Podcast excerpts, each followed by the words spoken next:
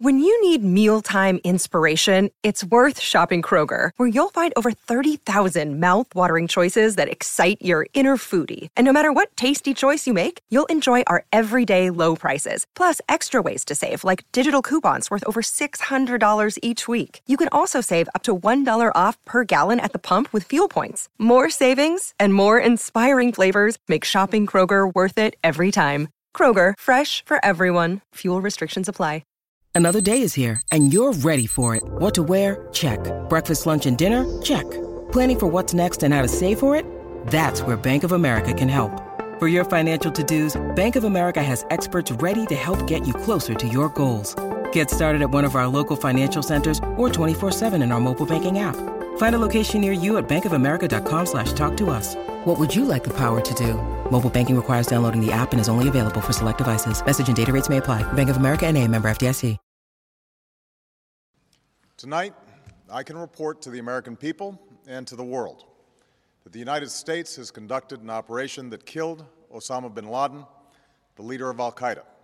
In two thousand eleven, U S troops flew Osama bin Laden's freshly assassinated corpse from a compound in Abbottabad, Pakistan. They brought the body almost a thousand miles away to the U S S Carl Vinson in the Arabian Sea. And they did this so that they could prepare his body for a traditional Islamic sea burial ritual and throw it overboard. The U S military deep-sixed his body. Wait, wait, what does deep-sixed mean? It means that they made it lost and irretrievable without a grave or a monument to be visited.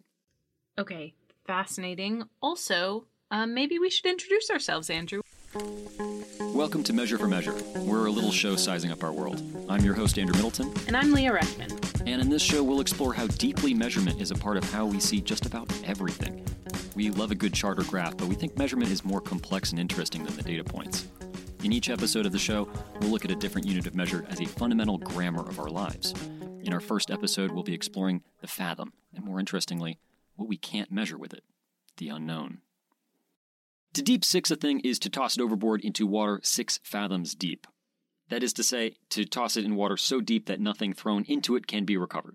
So probably today we would be able to understand what's happening that deep. Yeah, so six fathoms, it's barely the distance across four and a half parking spaces. But for a sailor without sonar, scuba gear, or a submarine, six fathoms would have seemed like another planet. Six fathoms is what separates our world from this other inaccessible place from which nothing returns. Okay, so we're talking about sailors of yesteryear versus scuba divers of today trying to understand the bottom of the seafloor. How were people measuring that?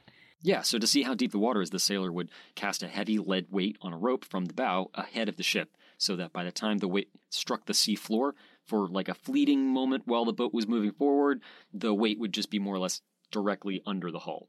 And then the sailors began the long work of hauling up the dragging sea-soaked rope, and they'd count out the depth, arm span by arm span. The word fathom comes from the Dutch fathom, meaning embracing arms. Can you explain that a little bit more? Because that's not totally apparent to me. Yeah, sure. So you stretch your arms out like you're extending your full wingspan to, to get you, a... an average-sized male. Yeah, who's probably about six feet tall and has an arm span of about six feet long, uh, stretches their arms out to its fullest extent, hold on to both ends of the rope, and then pull it into your hands are, uh, are, are, are together. So you're basically embracing yourself with the rope every time. Yeah, sort of. You kind of go from like a... open arms to closed arms, and you're inchworming your way along the entire length of the rope, and that's how you're counting how much rope was paid out, and that's the depth. Okay. So for boats like icebergs, the real action happens beneath the waterline. A massive cargo ship spending a third day stuck in Egypt's Suez Canal, clogging one of the busiest shipping routes in the world. Rescue crews now say it might take weeks to set it free. I remember when that happened with the Suez Canal. It was like all over the news. Yeah, it was a pretty funny news item. The Evergrande, the ship that was stuck in the Suez Canal in twenty twenty-one, it's going to run aground again the next time it encounters any water less deep than the height of a five-story building. Is that likely? Possibly. There's another boat that got stuck in the Chesapeake Bay. For the same reason, because they didn't calculate it right. Well, they had maps that showed where the water was deep, and they drifted away from that region, and they Yeah, they, they they drove the boat into water that was too shallow. Oh, no. Okay. Yeah, you have to resurvey the bay on a pretty regular basis because your channels end up filling up with sediment. Did they use the uh, the lead technique that you were just talking about? They did not. They no. used G P S. The okay. G P S would tell them their location, and they were pretty sure from the last survey that they did that there's enough water in that location, but uh, that may or may not actually be true. My grandparents had a small liveaboard sailboat in their retirement, and by contrast, you could have floated it in a backyard swimming pool. But the principle's the same no matter what the vessel is. Like, you're at the risk of losing everything, boat and all aboard. Water that is shallower than your boat's draft is forbidden to you, and woe to any sailor who discovers it by accident. That sounding lead and lead line, or at least something like them, would have been the most important instruments aboard in most maritime cultures, and probably one of the few devices that any seagoing person, from Polynesia to the Horn of Africa, would recognize. On the Mississippi River of the nineteenth century, a riverboat pilot would rely on a leadsman to use a sounding lead to ensure that the water was at least two fathoms deep before getting up to speed. That was the minimum for safe travel in the river's channel. And if it was, the leadsman would call up to the pilot, "Mark Twain!" which was adopted by the most famous riverboat pilot in American history as a punny moniker. Now, the deep isn't always so forbidden.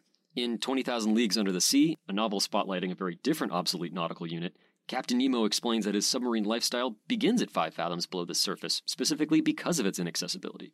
Only there can Nemo escape the grasp of terrestrial civilization. On the surface there is hunger and fear. Men still exercise unjust laws. A mere few feet beneath the waves, their reign ceases, their even grounds. Here on the ocean floor is the only independence. Here I am free. That's uh, that's James Mason being very James Mason in nineteen fifty-four. Yes, very. Hmm. Now, in the nineteen fifty-four movie that we just had a clip from, they changed fathom to feet for American audiences. But trust me, in French, it's fathom. By the time I was invited aboard my grandparents' sailboat as a kid, my grandfather's seagoing days in the Merchant Marines were long, long gone. But his love for nautical lore and ephemera was strong as ever. That seems very uh, on brand for both what I know about your grandfather and also for a former merchant marine. Right, yeah. Like, I remember my grandfather proudly showing me his sounding lead. It's this relic of a bygone era of sailing. First of all, it wasn't lead, it was brass, and it was heavy like a barbell. I guess that's the, really the only thing that's really important about a sounding lead. It just needs to be heavy. And it was cylindrical with scalloped edges that made it look like an enormous churro, with kind of this thumb-sized concavity in the bottom, like this little hole.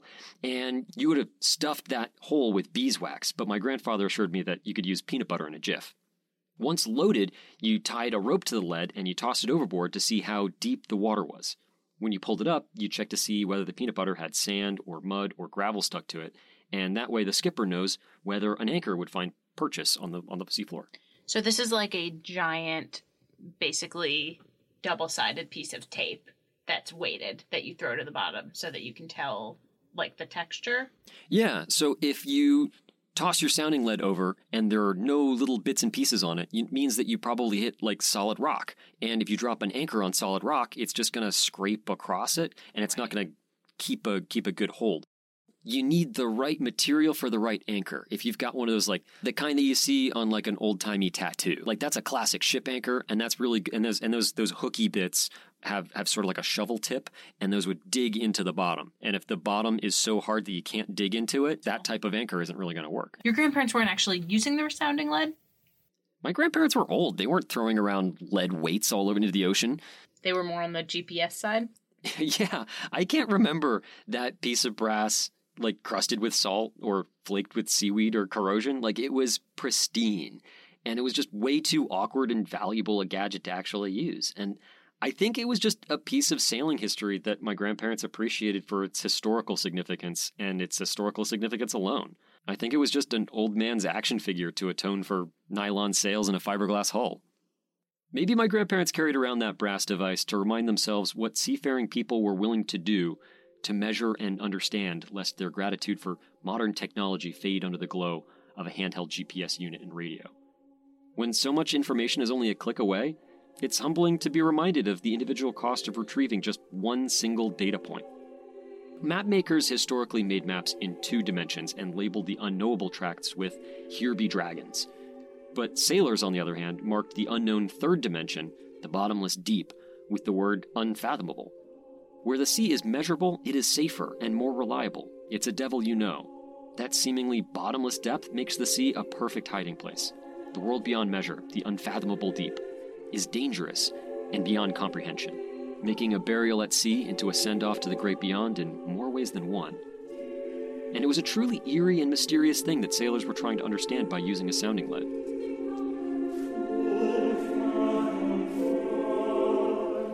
Measure for Measure is a limited series from Ministry of Ideas. Measure for Measure is executive produced by Leah Rechman, created by Andrew Middleton, and sound engineered by Greg Friedel. Our music is by Siraj Sindhu and Mackenzie Kugel. Thanks to Zachary Davis from the depths of our hearts for fathoming this show with us. If you enjoyed this episode, please rate and review us on Apple Podcasts. You can learn more on our website, ministryofideas.org slash measure, or find us on Twitter at Measure four M and Instagram at Measure four Measure Pod. That's with the number four. You can also email us at measure four measure pod at gmail dot com. That's measure four measure with the number four. Thanks for listening. See you next time.